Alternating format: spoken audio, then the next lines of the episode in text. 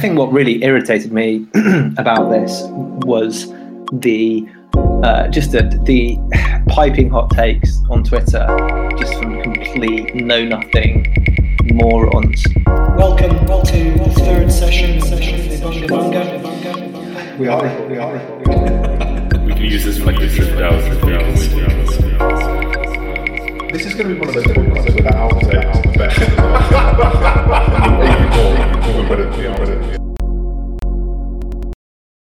Welcome to the third session of Aufhebunga Bunga. I'm Philip Cunliffe. I tweet at the Philippics. And joining me this week on an unusual new combination is uh, my friend Alex from Sao Paulo. Alex. Hi, I'm Alex. Uh, I'm, I tweet at Alex double underscores 1789. And George Hoare, who joins us from London. Yeah, thanks for saying my friend Alex and then just George. But we'll, we, we won't. Yeah, fine. So I, I tweet also at uh, Polweck with a Q. So that's me. Hey guys. So, uh, what we're talking about this week, we're talking about a strange fascination that has gripped the contemporary left without anyone really asking any questions about it. And that fascination is with the Kurds. More specifically, the struggle of the ethnic Kurdish region in Syria, where they have. Um, okay, I just realized I don't know how to pronounce. Is it Rojava? Rojava? It must be Rojava, right? We'll go with It's that. either. Yeah. Okay. In the You're the chair. You should have done the research on this. I know. It never occurred to me. I was thinking it's in Spain somewhere, but actually it's in Syria. So This is I'm the sort guessing. of expertise you come for, yeah. Yeah, well, you know, like I've got a PhD in international politics, so I'm guessing like if it's not in Spain and it's actually in the Middle East, then yeah, it should be Rojava. Anyway, the Rojava, the so-called Rojava Revolution, where you have um, a militia, the YPG, uh, most closely associated with the PKK, which has been fighting for Kurdish secession in neighboring Turkey, north of the north of Syria.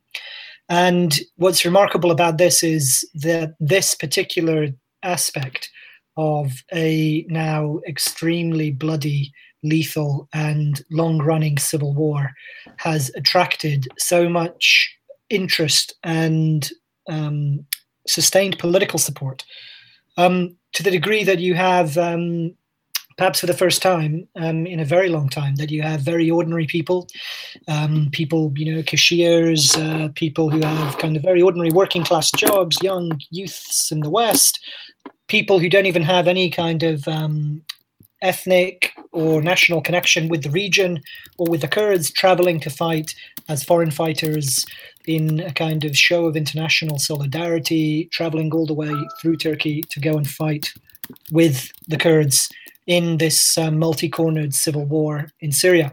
Even stranger though than that that the fact that you have ordinary people who are willing to leave their humdrum um, humdrum kind of lives as it were behind for the uh, dust of battle in syria. You also have an extraordinarily wide range of political support um, from all sorts of different uh, groups on the left from old school anarchists um, to left libertarians. If we think of some of the people who've got behind um, if we think of some of the people who've got behind the Rojava revolution, you have, say, um, David Graeber, who's the big LSE anarchist professor, um, the kind of theorist, philosopher of the Occupy movement.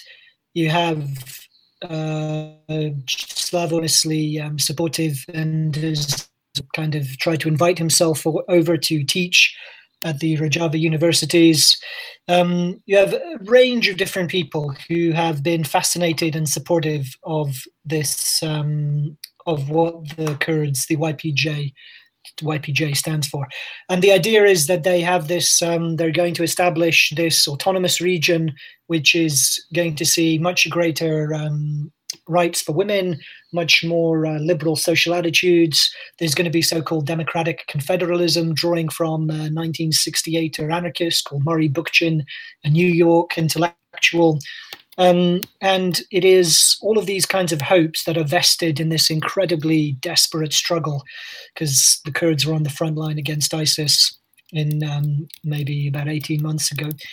What's remarkable about it is the lack of questioning about it. So if we think about the what is peculiar, it's this weird postmodern Stalinism. Um, all the reports from the from Rojava talk about the posters of Abdullah Öcalan, the Kurdish PKK leader imprisoned by the imprisoned by the Turks, who's mounted this about ideological about face and reoriented all of the, his supporters and various political organizations around the teachings of this New York intellectual called Murray Bookchin, this old school former Trotskyist, former communist turned Trotskyist turned anarchist, eco anarchist who has this idea of devolved social and political power under this notion of democratic confederalism. So um, that the this Öcalan, this kind of postmodern Öcalanism, the change of heart, a incredibly centralized and ruthless Stalinist third world national liberation movement, supposedly transformed into this um, broad kind of anarcho-feminist, um, devolved eco-militarized hippie commune in on the Syrian border, and somehow everybody's expected to buy that and I don't. Something about it seems to me that it doesn't work. And so, but before we get onto it, um, let's see maybe if uh, let's see what um, George and Alex think. So, George. So I, I think, like probably like many people, I'm initially sympathetic or, or very sympathetic because it seems like this is finally, you know, like in look back in anger, this is finally a good, brave cause it's something that, at least initially, you think, okay, so ISIS, they're the bad guys, and then people are going overseas to fight against them. There's an element of, you know, of, of all all female squads, and yeah, so I think because we we've obviously talked about this off air, um, and we know where we all stand, all the three of us. But I think my I think it's it's unsurprising that initially you're quite sympathetic towards it. Yeah, and I think like there's a, there's I think the the backdrop to this as well. Um, because for all that there's a lot of talk about the Kurds recently, the backdrop to this, of course, was that the international, the new international brigades, of course, were ISIS. It was jihadists. Those were the kind of the, the adventurists of our day. Um, and obviously, no one wanted to defend that, really. Um, it would take the most kind of weirdest most self-loathing Trotskyist to end up defending sort of Islamist jihadists against the West, for example. Um, I don't think there was anybody with any credibility doing that. Now you've got a kind of uh, you know, sort of new international brigades going off and fighting for a secular, supposedly progressive cause. And I mean, I don't know if it's postmodern Stalinism. That just sounds like vaporwave gulag. But um, actually, that sounds all right. I'm, I'm, I'm on board with that. Um, but I think it's a lot of it is discussed in terms of individual motivations and what that means and whether that's legitimate or not. And maybe that's a good place to kind of start on this, um, because if you're against this, it's it suggests that you're against all forms of adventurism, that the, from the international brigades all the way through to now. Um, and I guess if we live in a sort of post heroic age, a little bit of adventurism isn't the worst thing. That's my starting point. Yeah, so I think this is one of the things that seems to be so appealing about it. It's very straightforwardly a fight which seems very easy to get behind. And in a world in which you have the kind of um, the, I suppose, I mean, it's the occupied generation goes to war, right?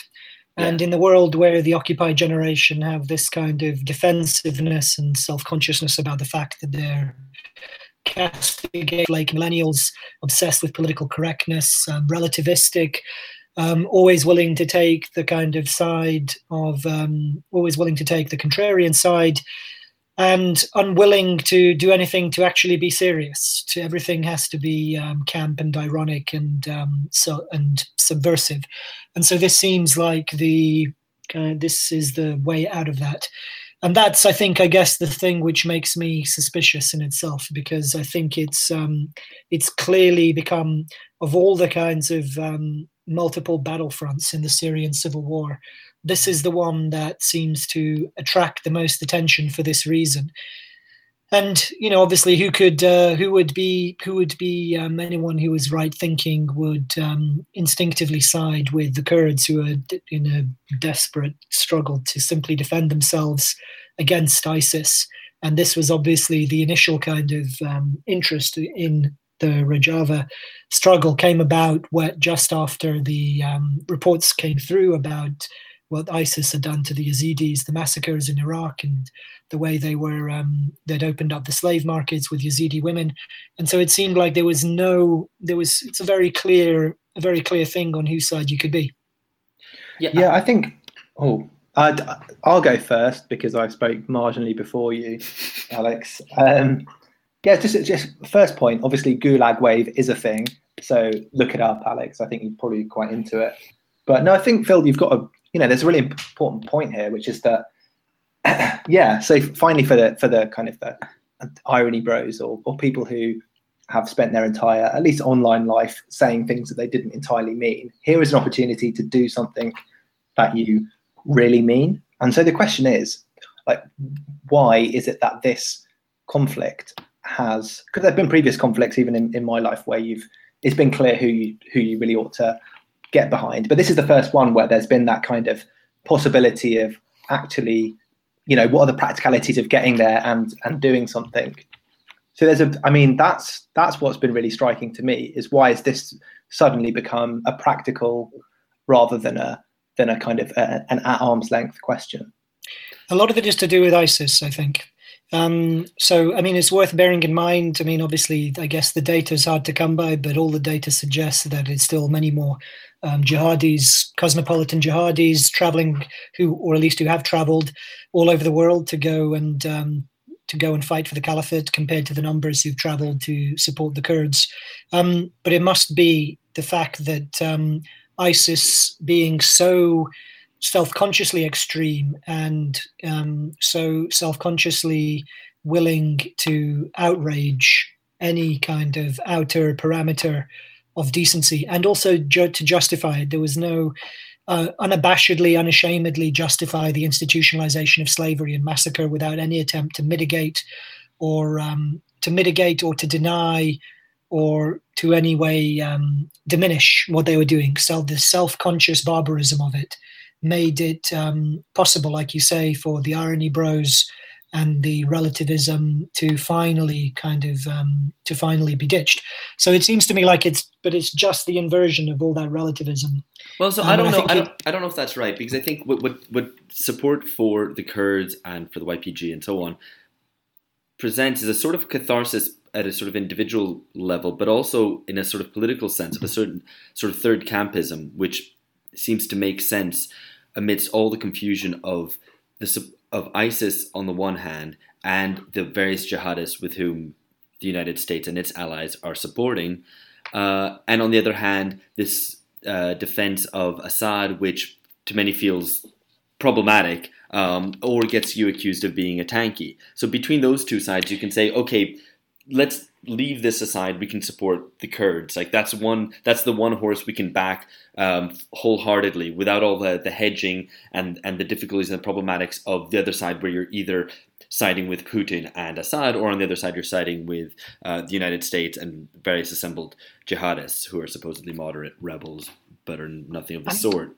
I think so. There's that. The other thing is that there's a on the kind of more individual level. It's that when you read, I mean, I've had this reading accounts of the Syrian struggle. You kind of find yourself idly thinking about how kind of these basic choices of survival and defeat and death and victory and all these ideas kind of appealing. And if the modern world that many people in the West live in is bound by a lot of anxiety of facing a huge amount of choices in their lives, but with none of them seeming particularly significant, um, fighting in Syria presents exactly the opposite of what we've been saying.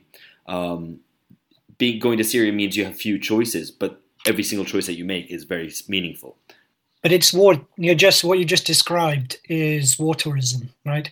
So it is remarkable that it's this war which has got everyone wants a piece of it, right? So it's not just the Iranians, the Syrians, the Saudis, the Qataris, the Russians, the Americans, and the Brits and the French on the side um, the Iraqis, Lebanese, you know, even like ordinary kind of, you know, ordinary people um, from a range of different walks of life, whether it be highfalutin postmodern professors down to ordinary people, you know, kind of uh, ordinary youth, um, people with ordinary jobs, working class people. Everyone wants a piece of this action.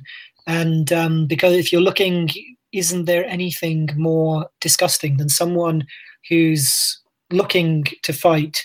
who's looking to get off on someone else's war because their life is so meaningless and boring in their nine to five job.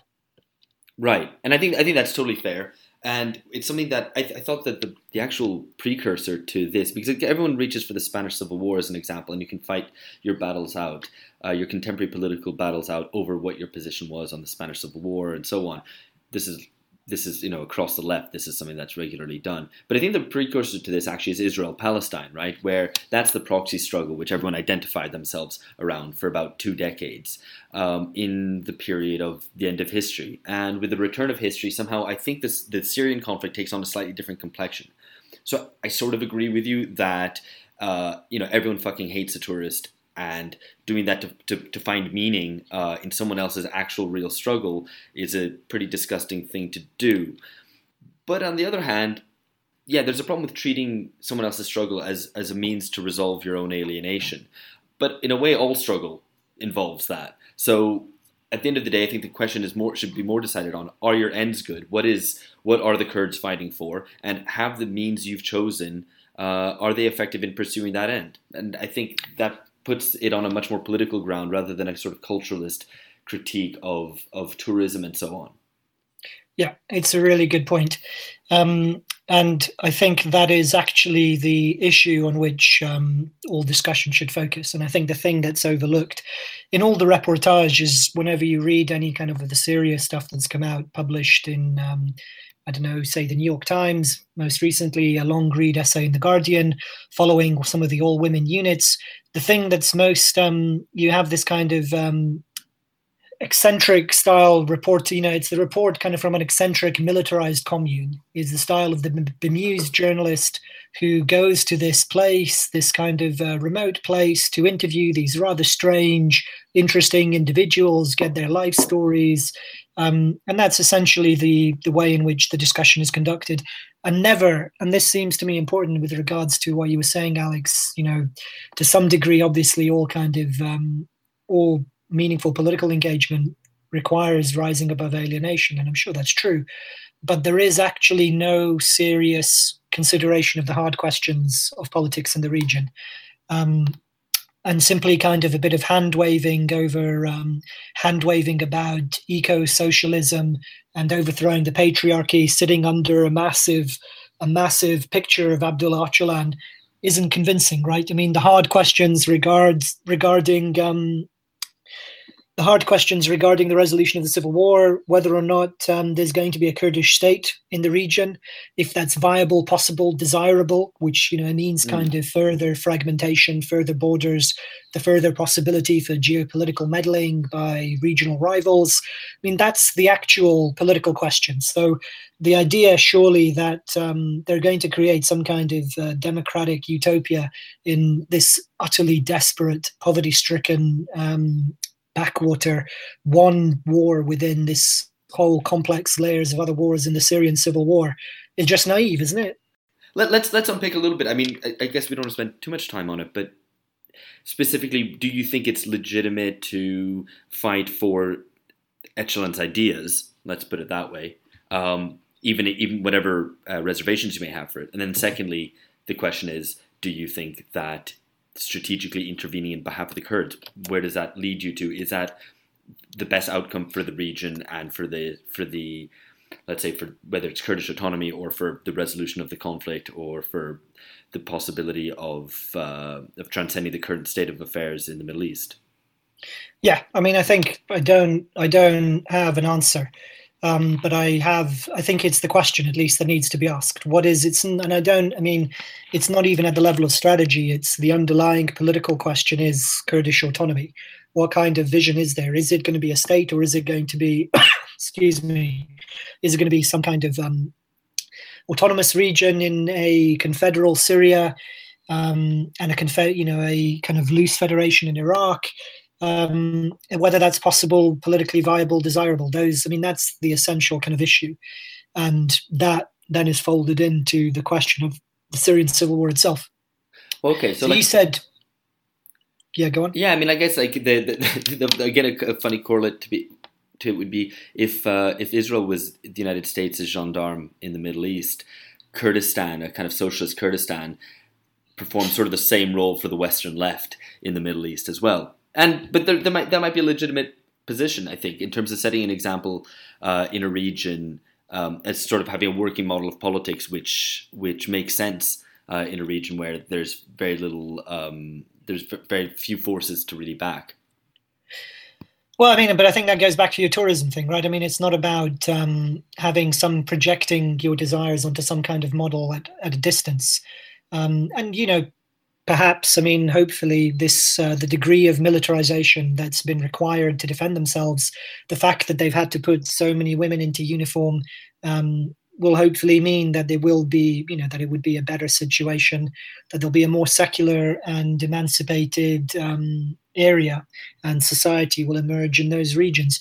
But it doesn't, whatever you know, whatever that might look like, and whatever you might want to call it, it doesn't get away from the hard underlying issue, which is what will that state look like, and the reality that it's probably going to be, you know, how will it manage to evade the kind of um, corrupt, clientelistic um, politics that has beset, say, the attempt to establish Kurdish autonomy in neighboring Iraq? Um, where you have politics monopolized and dominated by extremely kind of thuggish, clientelistic, um, clientelistic parties, and perhaps that could be replicated. Um, there's a danger of that being replicated, and those are the hard questions, I guess, more than more than ideas of oh, it's going to be an emancipated paradise where everyone is sitting around campfires with AK-47s, dissing the patriarchy and talking about eco communes. That's that's nonsense.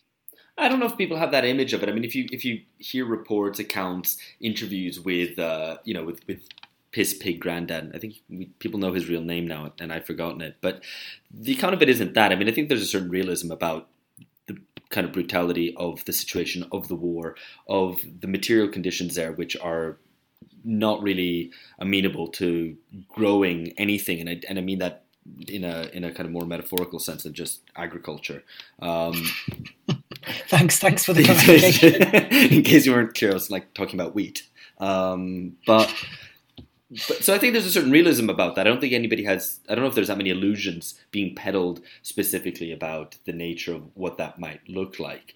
Um, but if if a if a region of of some sort of peace is able to be established where a different form of society can start to grow, then then I think that's that's the that's the basis of it. Are there risks of clientelism, as you as you mentioned, or of thuggery and so on? Yeah, probably, but that's not a good reason not to try. No, it's not a. Re- I'm not saying it. Obviously, it's not about not trying, but it's about it's the lack of political seriousness. In everyone is willing to go for the rhetoric, um, without bearing in mind whether or not they support the most likely outcome, which is likely to be a ethnically homogenous, um, an ethnically homogenous kind of statelet for the Kurds um, in some kind of loose de facto alliance with other Kurdish statelets in the region, beset by enemies on either side, and that's uh, you know that's probably the good scenario when the Syrian civil war comes to an end for um, for the Kurds in Syria at least. And I think that's yeah. the you know so that would be the real that's the real political issue, not democratic confederalism and ecotopia in Syria. So I think I think this is an, an important point. But I'm not. So when you say political seriousness, I'm just not sure that that's exactly the right term because people who uh, go to fight for the Kurds clearly are being extremely serious. Even if that's what I'm saying. I'm saying it's not even, enough. I'm saying well, it's not yeah. enough. I'm saying it's not enough to pick up an AK. That doesn't count as being politically serious. Well, this is. I mean, this this of course is one of the the questions because somebody like Piss Pig Grandad, who's currently banned from Twitter, who's Brace Belden, um, an extremely sympathetic uh, person who clearly has both uh, a, a, kind of an underlying level of seriousness, i.e., the the like he's committed basically to, to dying for this cause. But is there a kind of a? I don't think seriousness is the right word. Is there a is there a realism? Is there a strategic focus in as to the possible outcomes because I think there's realism, then yeah, that's probably a better yeah, I mean Yeah, I think that's. Because, That's, I mean- a better term. because there is a there is a really big question. So if if it, if the you know if, the goals for which he and others are fighting were um, plausible, there's still a big question: Is it good? Because it seems like there's a, there's a kind of individual interventionism which underlies some of this. Um, so I saw a a really um, a great episode of BBC um, The Big Questions where there was a discussion of humanitarianism and this i mean this is slightly different because this isn't state backed this is very much individuals going over to there and fighting for something which you know you, you could possibly agree with but it's the calculations as uh, as to whether the the outcome that, that they want is going to be achieved and and even whether this is the right kind of political principle of this kind of almost revolutionary escapism I I don't know. I just think that's why it's such a difficult question because the more you get into the serious analysis of what the likely outcomes are, and that's why I'm quite kind of nervous about un- unpacking it a little bit because it might mean that the respect that I Because you're have for these people Yeah, might kind of might kind of un- unwind a little bit, and that would then leave us with the situation that if you're really serious about these ideas, then what do you actually do? if we're being realistic, and I suppose this is my analysis of it, um, and I don't know if it's the correct one, but effectively you want to demilitarize the conflict as quickly as possible, and in whatever state you live in, where you might wield influence or be a citizen of that state, try to get your own government to withdraw from there uh, and campaign for non-interventionism, um, which is a different tack than going and supporting the Kurds, whether it's uh, just in your own head and emotionally, or actually going off and fighting. That real that realism there might be like the legitimate uh, course to pursue. But when you have something to actually go and, and fight for, you might say, well, we actually don't know what the, the analysis is, and the cool-headed analysis of where what the state of play is, what are the balance of forces. Um, if that leads to a certain passivity, then you might there might be a legitimate argument to say, look, fight the good fight for the for the good people, and then we that will create new realities, which you'll then have to evaluate again. Yeah, I think you're. I think you're. You're separating out the. I'm not making the case to separate the political realism from the aspiration.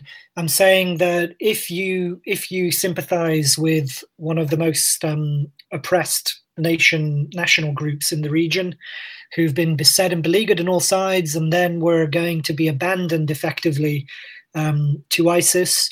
And if you go and support them and want to defend them against ISIS, and you realize that the best that's going to emerge from that, like I say, is probably um, a you know probably like a fairly poor and backward statelet in a country that's going to take a generation to recover from a terrible, terrifying civil war, then I think that would be the best. You know, if you support that, then that's worth doing. But the um, that you know is the actual political question, not democratic confederalism, not um, the revival of Murray Bookchin's ideas, not like fighting the patriarchy, which is there is this kind of um, there is this weird, sinister leching over Kurdish women. On you know, you can imagine like a Tumblr with um, a Tumblr with Kurdish women in fatigues with AK-47s.